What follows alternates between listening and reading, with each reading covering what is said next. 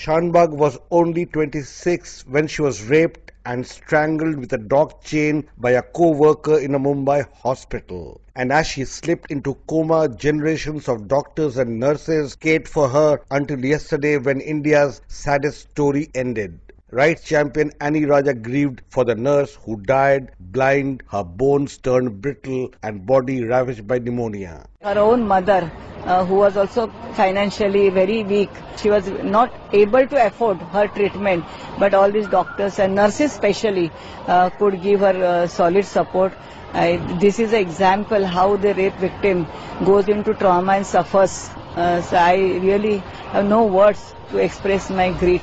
38 years after the attack, India's Supreme Court rejected an appeal to end her misery. But it legalized passive euthanasia, allowing those living in vegetative state the right to have artificial life support systems withdrawn. And plaintiff Pinky Virani gave credit to Shanbaug for the 2011 historic ruling. In all these years, in her persistent vegetative state, she has suffered every single day. However, in these last few years, what she has done is through the Supreme Court of India ensure that there is a passive euthanasia law for all Indians in similar conditions, which would be brain dead, which would be in PVS, which is what she was, persistent vegetative state, and also on ventilator, all of which would be where there is no hope for any improvement as decided by the doctor and the relatives. The top court in 2014 also sought a national debate on mercy killing. But healthcare expert Sanjeev Bagai predicted a bloodbath would follow if mercy killing is to become law in lawless India. Even Canada actually withdrew euthanasia uh, by law, which they had in vogue because of the abuse problem. There are just four very small and very close-knit societies in the EU. There were 11 states in US who had euthanasia and it zeroed down only to Washington, Oregon and Montana. Even there it is restricted.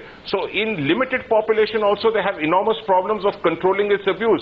In India, it will be let loose. Her death also reignited the debate on sexual assaults in India, where 92 women were raped daily last year, but only 26% of the rapists were convicted. Shanbaug's attacker, Sohanlal Valmiki, served seven years in prison for attempted murder, but not a day for rape. The prosecution failed even to press charges for sodomy. She was in no state to testify.